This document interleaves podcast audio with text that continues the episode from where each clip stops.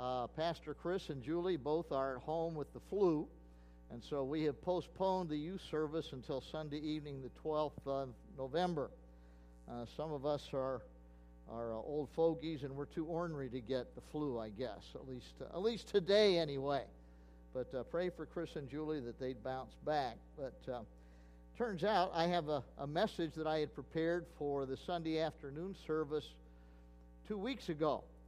And the testimony time went uh, long enough that I, I, I knew better than to try to share that message with you. We had just had dinner and it was nap time on Sunday afternoon anyway. And so we just kind of gave you a little bit of a summary, the end, the end of things uh, that Sunday. Uh, and I didn't know if I'd ever get to preach this message. But uh, God worked things out, and uh, we had it prepared, and we will share it with you tonight. It's leftovers. In fact, uh, it's, been, it's been cooked, but it's never been served before. How's that? So it, it's fresh leftovers. And I would like to direct your attention this evening to uh, Ecclesiastes chapter 11. And we're talking tonight about, as you might expect, the importance of youth ministry. And we don't have many uh, teenagers here tonight. What children we have are downstairs with uh, junior church. But you know what? It's, uh, it's good for us to be here because this matter of youth ministry is important to all aspects of the church, the whole age demographic of the church. Uh, 29 years ago, when God was dealing with me about a change in ministries, and I was considering number of different churches, one of the factors that made First Baptist of Cairo very attractive to me was the youth ministry here and uh, some of you that remember back then might think that's a little strange because there wasn't even a youth pastor here at that time.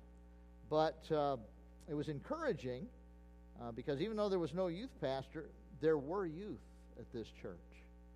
And I, I had kids. I had four kids that were still at home. Our oldest was uh, in eighth grade, and our youngest hadn't started school yet. And so it was important to me that there be other young people in the church for my children to fellowship with and to grow up with in the Lord.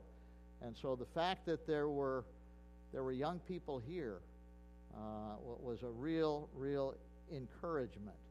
You know, it's a sad thing today. There are a lot of churches that are dying because there's no young people there.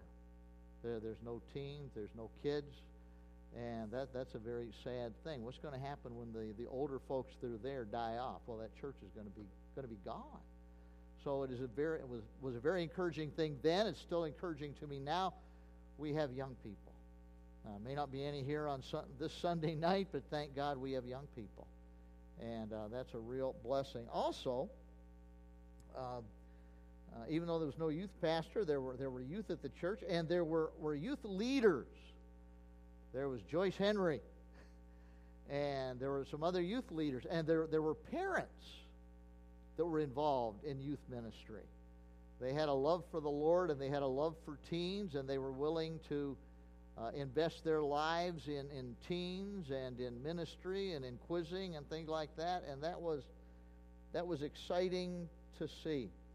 And I am thankful today for what the youth ministry of this church has meant to my children and uh, some of my grandchildren that have benefited as well whenever they've been here uh, visiting us, even though they haven't really lived in the, the Cairo area very much at all.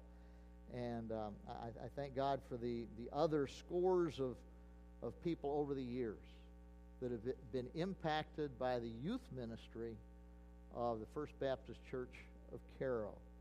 And uh, I, I, just uh, thank God for Pastor Mark, for Pastor Chris, for Joyce Henry, for the Barons, for Jeff and Julia, and, and, all the involvement that they've had in youth ministry over the years, and anybody here that's been involved in it, folks that have been involved in Awana and whatnot.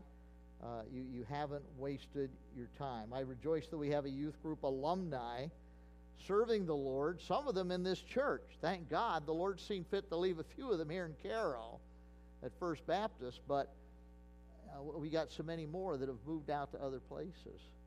and they're, they're serving the Lord in other local churches all over the place. And that is thrilling to me to think about that fact. You know, the selfish side of me says, Well, Lord, why didn't you leave a few more of them here for us to have to bless this church? But they're blessing in, in other churches where God has where God has taken them. And what a blessing it is that we still have young people in our church in 2017, and we still have people building into their lives. And I pray that First Baptist Church will never become a church of just senior saints. I thank God for the senior saints. Somehow or other, I've turned into a senior saint. Gone from a young preacher into a senior saint here. And how's that happen? It happens so quickly. Uh, but it's important that we have older folks in the church, and we never want to play down that the, the wisdom and, and the value that they are within a local church. But God spare us from just being a church of senior saints, because the next step is the church is going to die. Uh, we we got to be reaching out to young people. We got to care about teens and about children and, and children's ministry, and it's vital that we continue to shape the ministry and the methodology to effectively minister to young people as well as old. Now, we never want to get away from the gospel. We never want to change the message.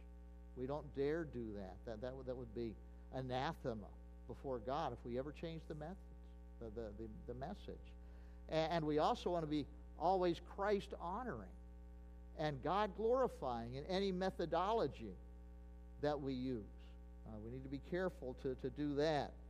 But uh, this, this evening, I'd like to, to consider some ways in which we as a church and as individuals can help young people that God brings into our lives as suggested here in the book of Ecclesiastes.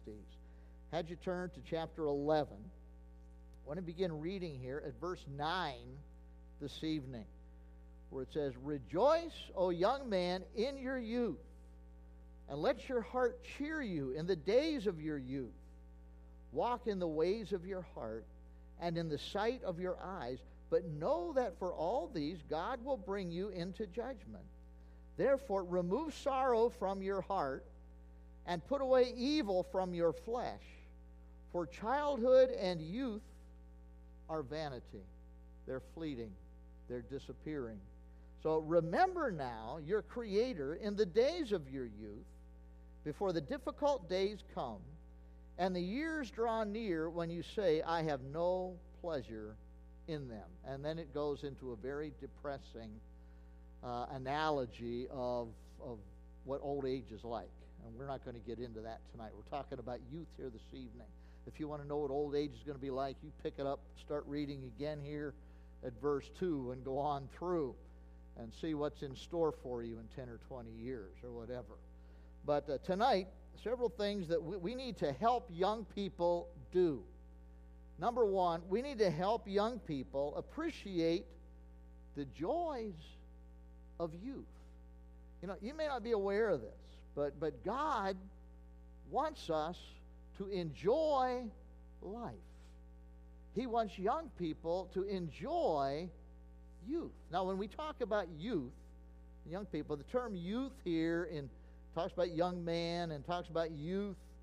Uh, the, the, the, Hebrew and Greek terms that are translated youth uh, are like our English word. They're very imprecise.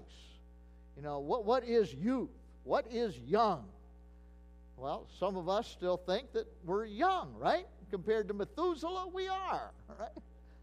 But uh, they're very imprecise, and the, the terms that are used are used of people in Scripture from, from infancy on up through maturity, going through adolescence and puberty and even into the, the, the young part of being mature, uh, even the early years of adulthood. And so, for our purposes today, we'll be thinking in terms of, of children and teens and college age young folks, okay? like up through the, the early 20s. That's what we're thinking of here. And we have a responsibility to folks in that age group as a church, as individuals, as parents, as teachers, as youth sponsors, as Awana leaders, and whatnot. We have a responsibility to continue to focus attention on children of all ages and teens and folks in their early 20s. It, it, it's important that we dedicate money to that as a church. It's important that we focus attention and ministries in, in that area. Uh, that's why we called Pastor Chris as youth pastor. That's why we are thankful that uh, Rachel Hagers agreed to serve as a, a, children's ministry director here at this point. Uh, that's why part of Pastor Mark's responsibility as associate pastor is to minister to young people who have finished high school. It's important that we focus in that direction. But, but what should we try to do in our youth ministry and, our ministry to young people? Well, one thing we must do is to strive to convince them that there is joy in serving Jesus. You know, it's enjoyable to live for God. It's enjoyable and satisfying to walk in this life hand in hand with the Savior. The, the devil wants to convince young people otherwise.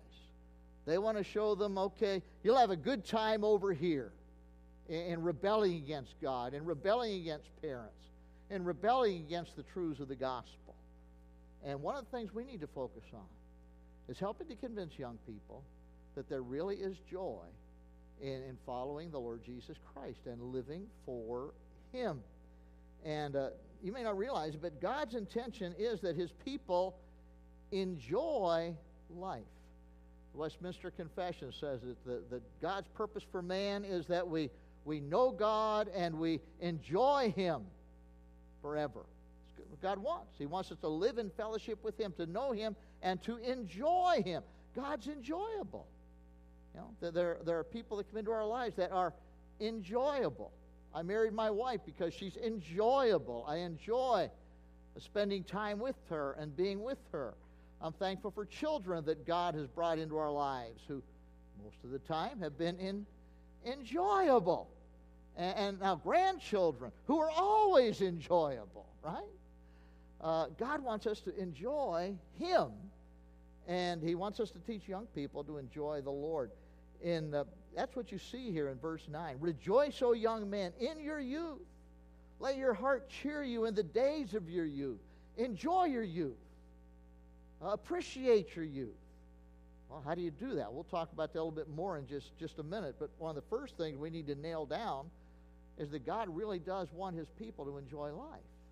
In John chapter 10, verse 10, Jesus said, I have come that you might have life and you might have it what? More abundantly. He wants us to have abundant life. He wants us to have satisfying life. He wants us to have enjoyable life. That's one of the things the Lord wants for us. In, in John chapter 15, just a little ways over, we find that, that Jesus said that I've come and I say these things to you that your joy may be full. He wants us to have full joy. And then he goes on and talks about what's involved in having that full joy. Well, first of all, we got to have Christ because without him we can do nothing. And having that full joy involves bearing fruit and, serving God and walking in fellowship with him, uh, loving God, loving others. Those things are involved in, in having this full joy. First John chapter 1 and verse 4 talks about the same thing. John says, These things I've written that you might have joy. Wants us to have joy, and, and that our, our joy would be full, genuine joy, not fleeting happiness, but true and lasting and genuine joy. The Lord wants that for his people. And in Philippians 4 4, what's it say over there? Rejoice in the Lord always. And again, I say, rejoice. Do you get the idea? We could develop this more fully. Do we need to? God wants his people to enjoy life. He wants young people to enjoy life. We need to help convince them that living for God is something that is enjoyable.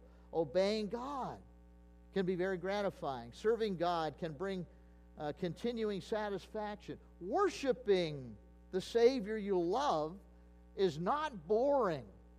I contend if you love Jesus, worshiping Him is not a boring thing, is it? It's a thrilling thing. Worshiping means focusing on God and, and recognizing His worthiness, His worth, worthfulness. And that's what worship is. And we recognize God and contemplate who He is and what He's done for us. And, and that's not boring, but on the contrary, is enjoyable and it is inspiring. Well, to, to have this, this real joy, if it's going to be genuine, there's a requirement. And the requirement for that is knowing God.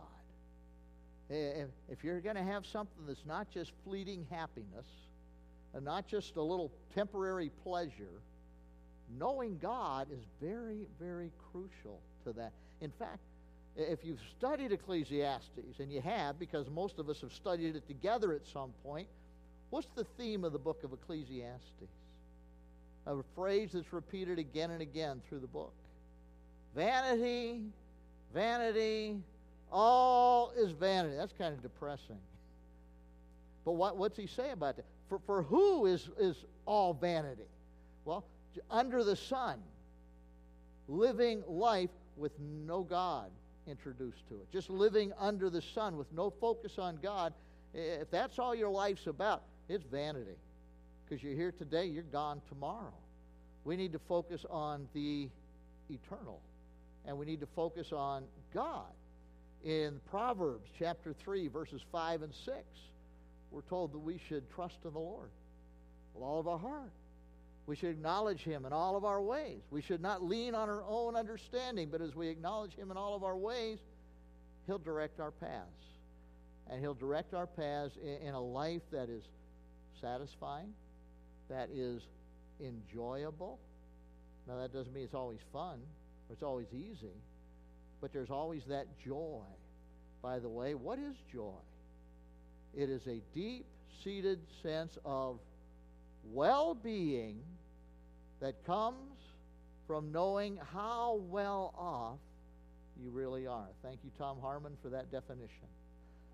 I think I've repeated that and quoted him maybe more than anybody else. As I've, but I love that definition. That's what joy is all about. Deep seated sense of well being. A deep seated sense of well being. We're in good shape, Tim that comes from knowing how well off we really are.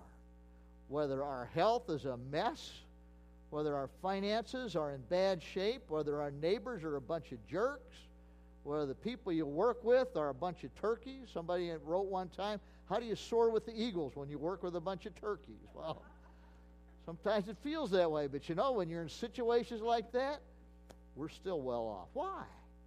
Because we got a loving Heavenly Father. We got a Savior who shed his blood for us on the cross of Calvary. We got a Savior who rose again the third day.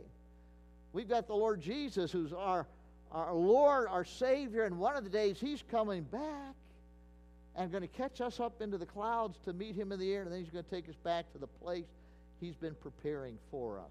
We're well off, aren't we? Yeah, we got some difficult things we're called upon to face in this life, and God never promised us exemption from all that but we're well off. We're really well off. And when we realize that, boy, that gives us something where even when we got tears in our eyes and, a, a quiver in our voice, we got that joy deep down in our heart, like we sing about in the song, right? So got that going for us. And the requirement for having that kind of joy is to, to know God and to recognize that Without Him, nothing in this life really satisfies. That, that the, the pleasures of sin, and by the way, in case you never figured this out, there is pleasure in sin.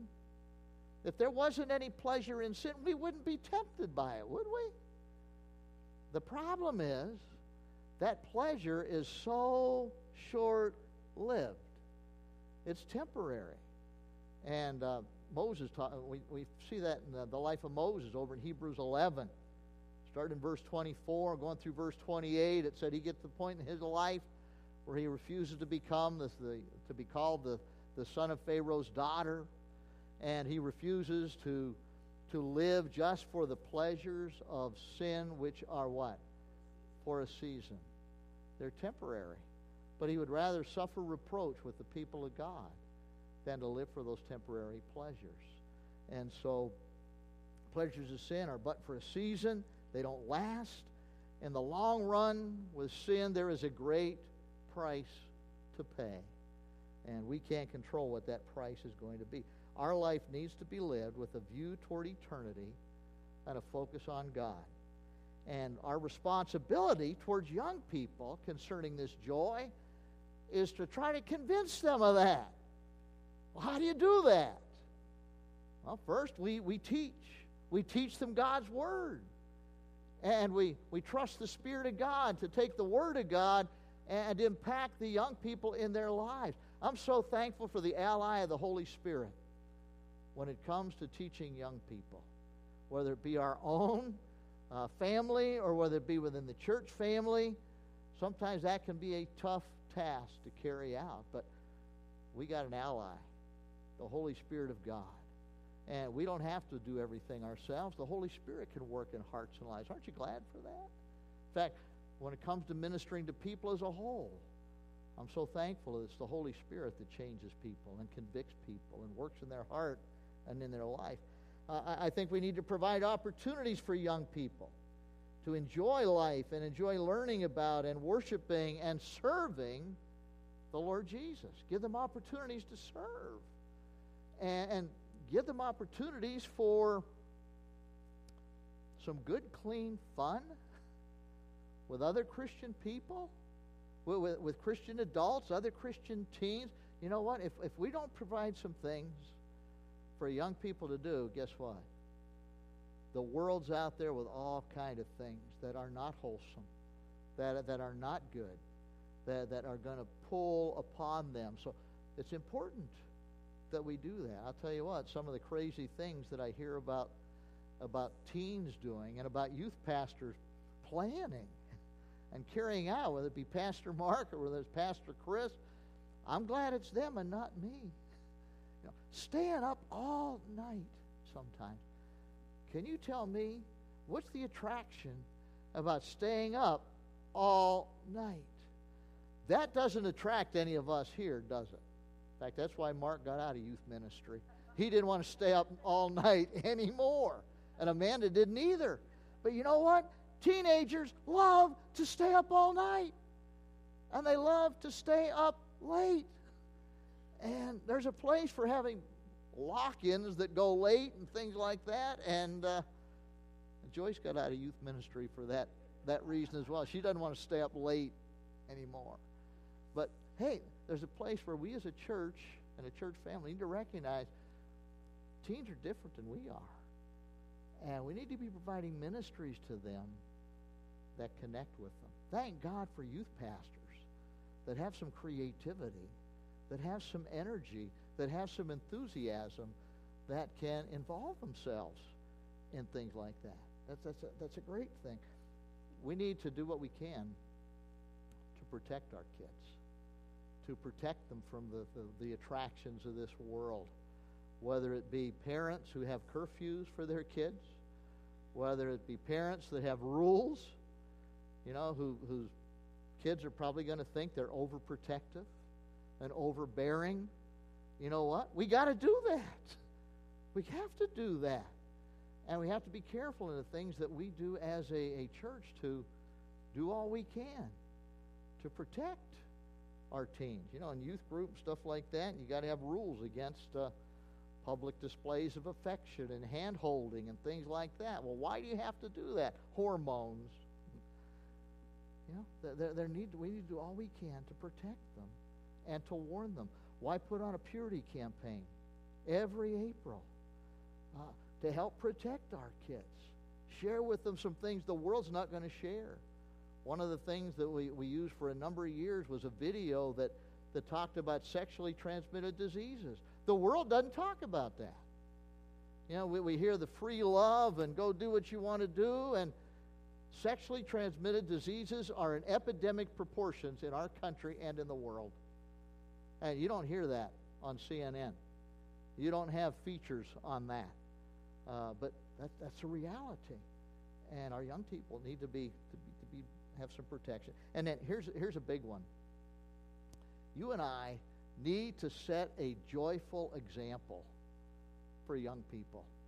You know, one of the things that impacted me way back when I was in, in college and, and got involved in a little church plant out in New Jersey was people there that really had a spirit of joy about. They loved the Lord. They enjoyed life.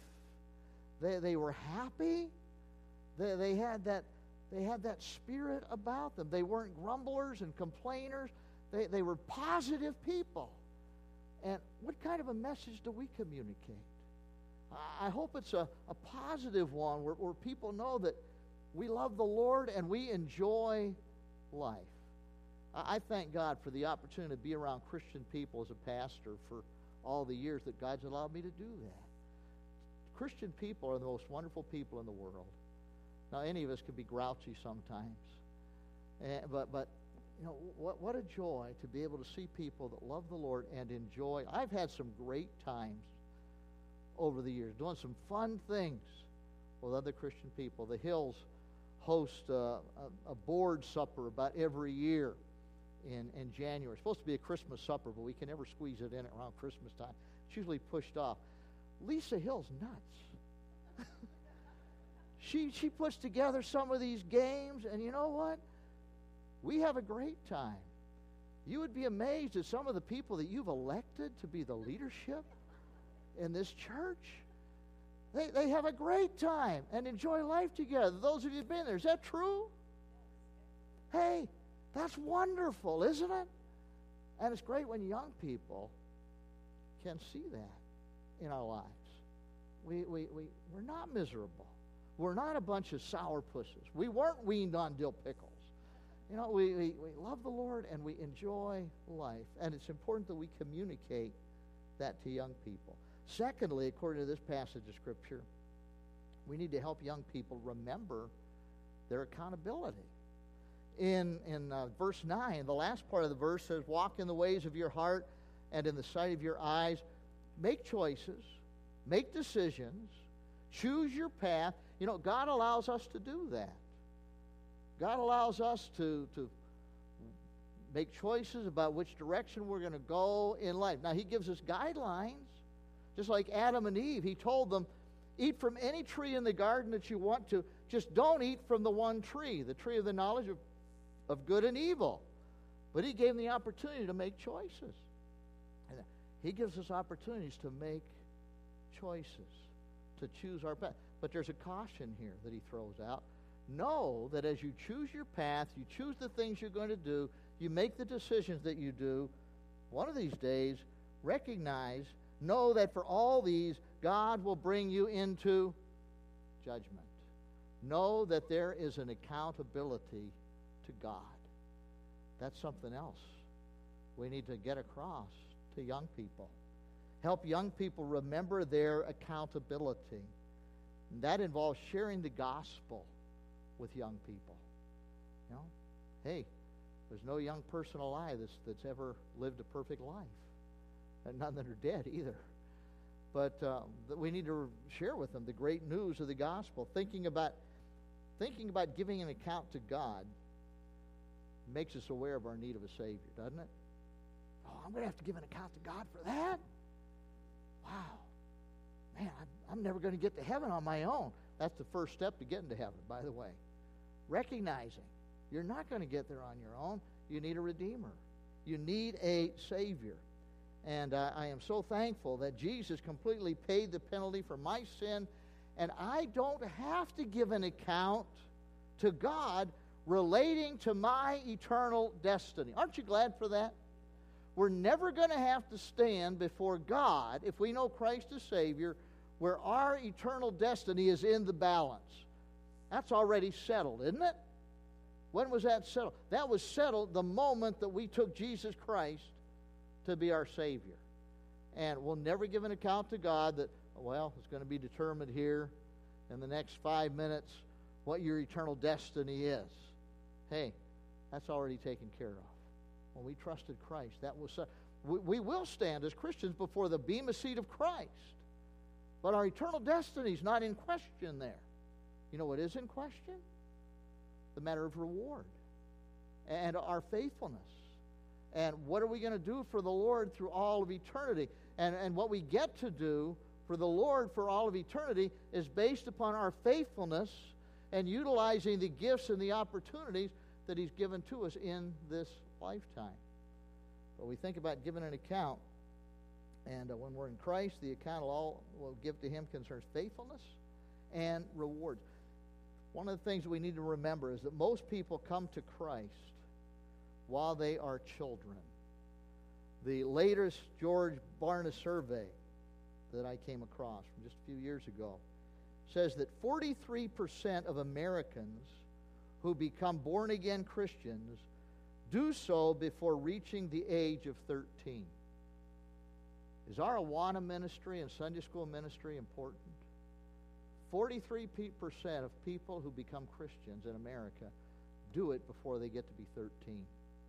Wow. That's even before junior high school. That's our Awana ministry, our Sunday school ministry. And 64% of those who make a commitment to Christ do so before their 18th birthday. Is youth ministry important? Should we be getting the gospel out to teens? Should we be trying to reach out into the high school and, and, and getting the gospel before them? We sure should. Because most of the people that trust Christ are going to do so before they reach 18 years of age. It says 13% do so between the ages of 18 and 21. That's a rather narrow parameter there, 18 to 21. And, and only 23% of American Christians embrace Christ after the age of 21. That's from 21 to 120 or 150 or whatever. Only 23%. Most people that come to know Christ do so as children and teenagers. Very, very important that we be involved in, in sharing the gospel with those young people. By the way, surveys for the last 20 years have been roughly the same. And the fact of the matter is, as people get older, the percentages of those that get saved get steadily smaller. The fact is, not many people in their 70s or 80s get saved. Can they get saved? Yeah, if they'll put their faith in Christ. But sadly, not many do. Not many do. Should we still share the gospel with folks in their 70s and 80s? Sure. And we try to do so all the time. So it's important that we remind young people of the accountability that they have to God and that, that our, our, our children's ministry and our teen ministry and our young adult ministry be focused on getting the gospel out. You know, and, and one of the things we need to be challenging our, our, our, children and our teens and our young adults with is the need for them to be sharing the gospel with their friends. You know, they got friends that you and I are, are probably maybe never going to get to see. But if they can share the gospel with them, and I thank the Lord that in our Awana program they've they've worked with the uh, the, the colors from the, the wordless book on that. I think you've used a bracelet, haven't you, Tim? And, and shown the kids how to use the colors of the of the wordless book and and share the gospel with their with their their, their friends. And I tell you, one of the thrilling things is when you hear about a young person that's led somebody else to Christ.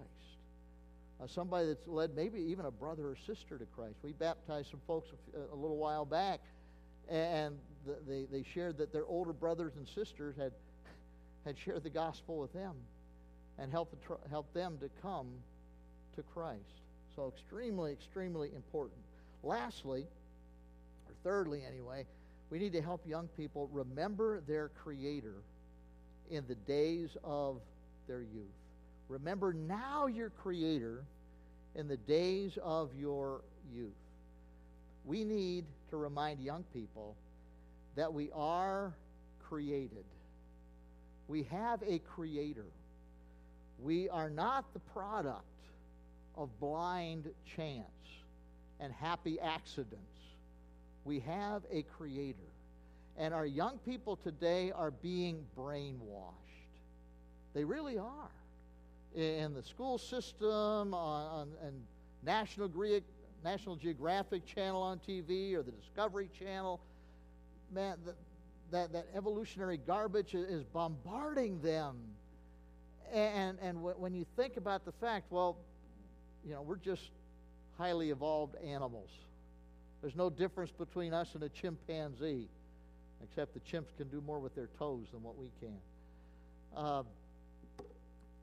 why, why wouldn't people have a low view of life when it comes to that? Why, why would they, they not sense any accountability to God? Why would they not get depressed?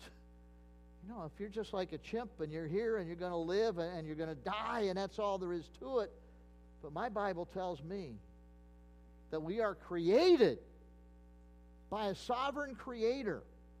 And we are created in the image and the likeness of God. In many ways, we are like God. God made us that way.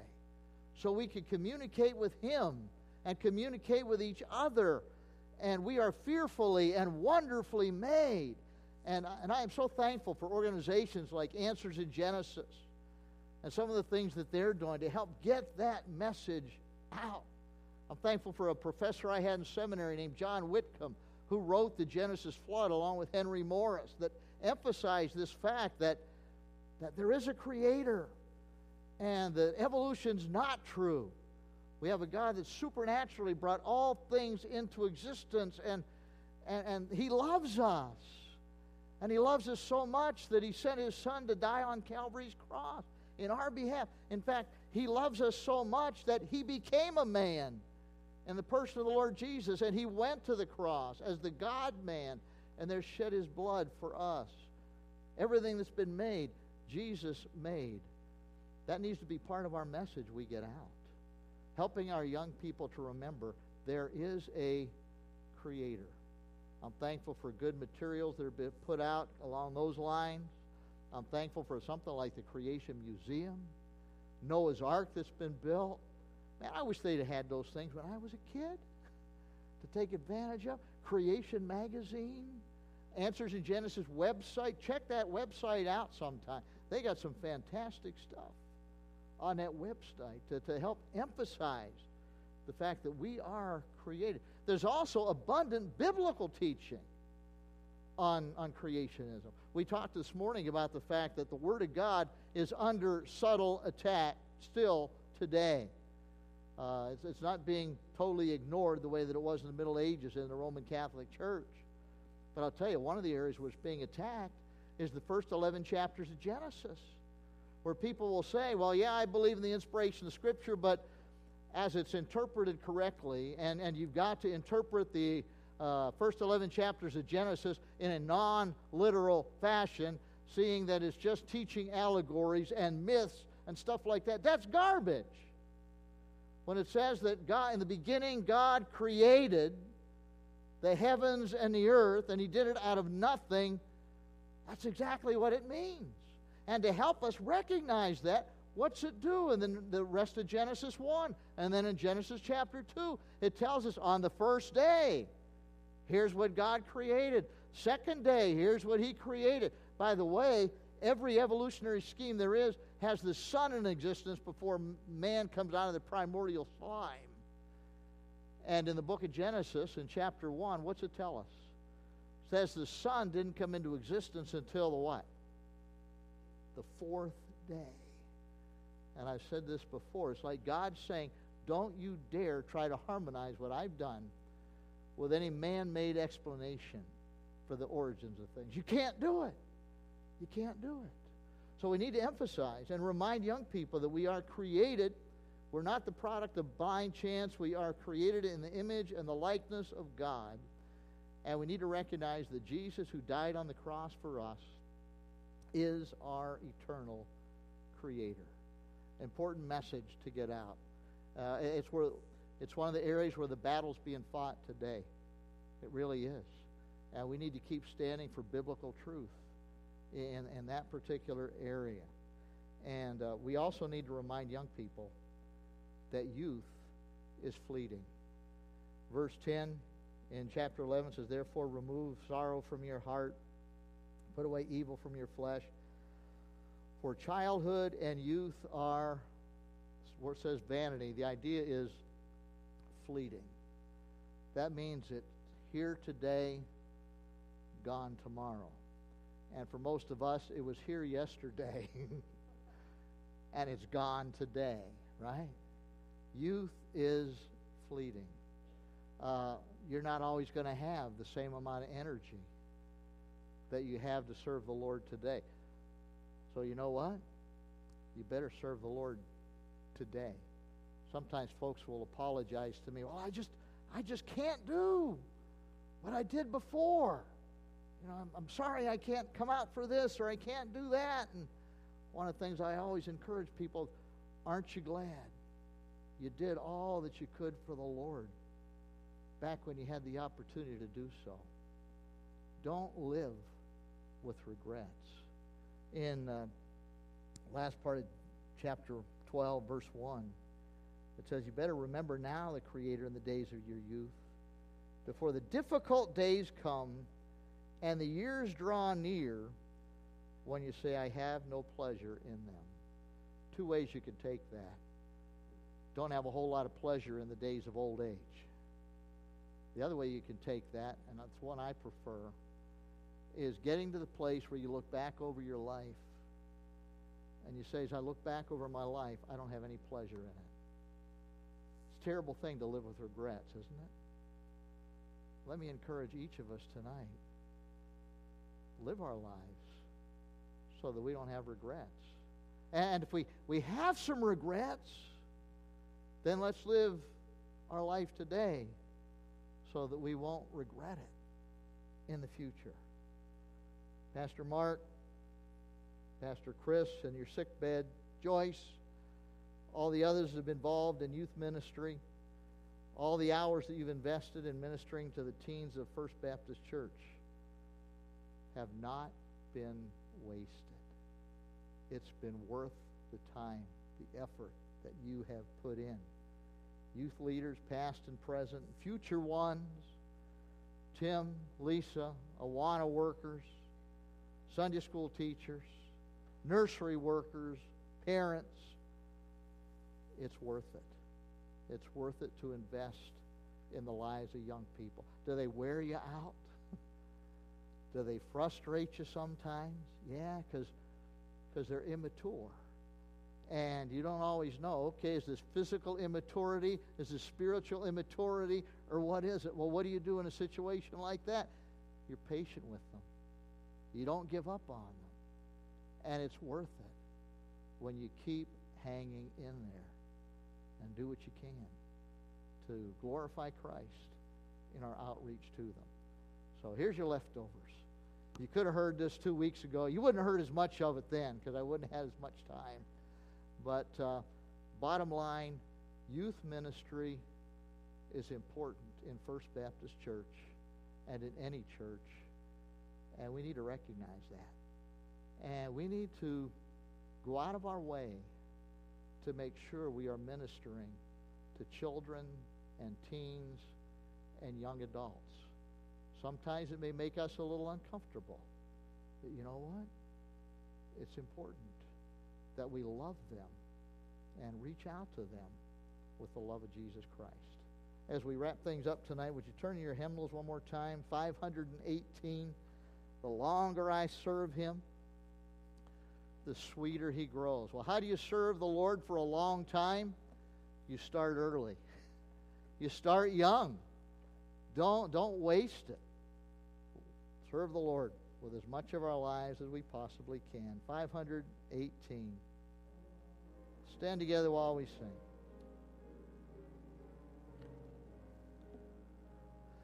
Since I started for the kingdom, since my life he controlled, Since I gave my heart to Jesus, the longer I serve him, the sweeter he grows. The longer I serve him, the sweeter he grows. The more that I love him, more love he bestows.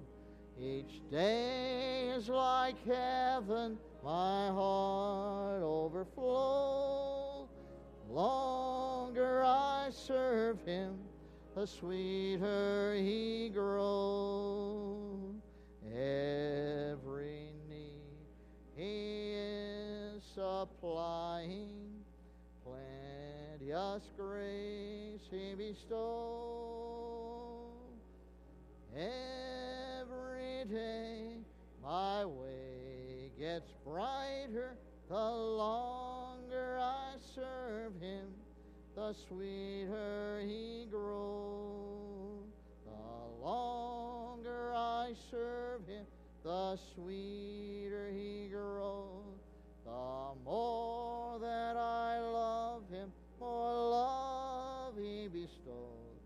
Each day is like heaven, my heart overflows.